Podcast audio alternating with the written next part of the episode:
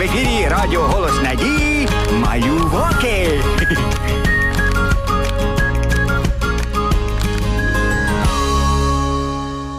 Привіт, мій маленький слухачу. Напевно, тобі хочеться почути продовження історії про життя лісових мешканців і їх друзів. Знаєш, сьогодні на них чекають особливі пригоди. Ти вже знайомий з ведмедиком Гошкою? Це не простий ведмідь, він дуже веселий і добрий, дуже любить гратися і ніколи не пройде повз малинку у лісі. Сьогодні Гошка і його подруга Полінка відправилися у похід. Їм дуже хотілося провести час разом і відпочити на природі. Яка гарна галявинка! Чуєш, як гарно тут співають пташки? Фух, давай зробимо привал. Давно пора, бо я вже щось втомився. Як же цікаво у поході йдеш собі, гуляєш лісами, річками, квіточки збираєш. Мм, яка краса! Ну, кому гуляєш, а кому тягнеш рюкзаки за дівчат. Ой, Гошко, ну ти ж джентльмен, а джентльмени допомагають дамам.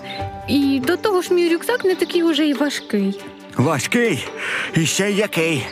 З кілограмів десять, мабуть. Що ти там напакувала?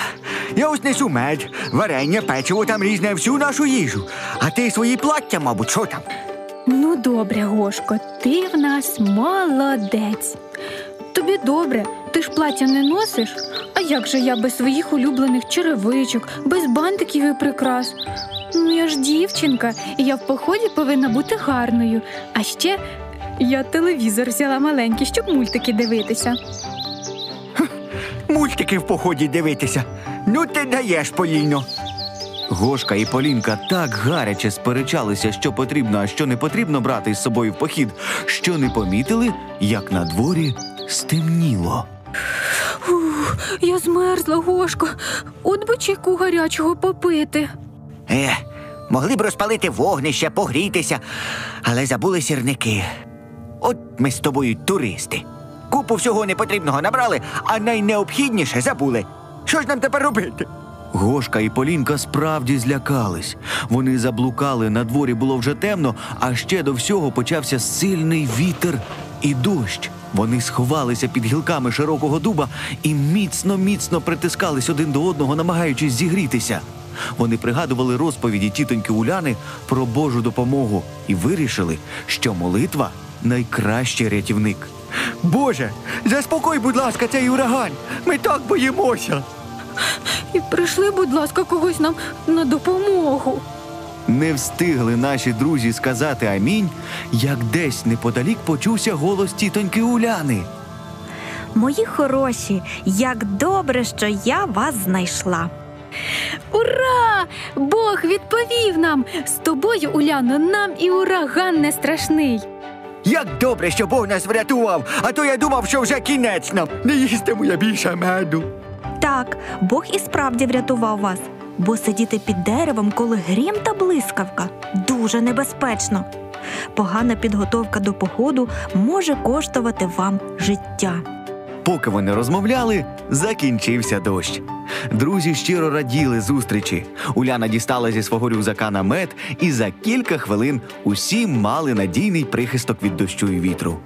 А ще вони розпалили вогнище. Тепер похід не видавався вже таким страшним і нецікавим. Їм було тепло і спокійно. Уляно, а ти нам якось розповідала про бурю, в яку потрапив Христос. Нагадай нам цю історію, будь ласка. З величезним задоволенням. Уляна дістала свою біблію і почала читати. Якось Христос та учні пливли по озеру на рибацькому човні. Все було спокійно. Та ось зненацька на озері піднявся сильний шторм, хвилі заливали човен. Всі учні дуже перелякалися. Вони боялися, що човен потоне. А Христос спокійно спав. Тоді учні розбудили Ісуса і почали просити: Господи, спаси нас! Христос їм відповів: Чому ви так боїтеся? Він встав і присмирив вітер та хвилі. Учні дуже здивувалися. Навіть вітер і хвилі підкорюються йому. Ось таке диво зробив Христос.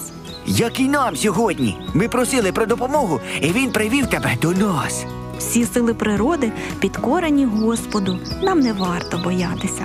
Наші герої тепер зрозуміли, що вирушаючи в похід, потрібно потурбуватися не лише про спорядження та необхідні речі, а й про Божий захист, адже без нього може бути і справді важко. Знаєш, друже, ти завжди можеш розраховувати на Божу допомогу. Ісус завжди поруч, і все, що потрібно, це розмовляти із ним. Коли тобі важко або страшно, або дуже радісно, розкажи про це Ісусу. Він буде радий послухати тебе і допомогти. Ну а на сьогодні ми прощаємося. Будь чемним. До зустрічі!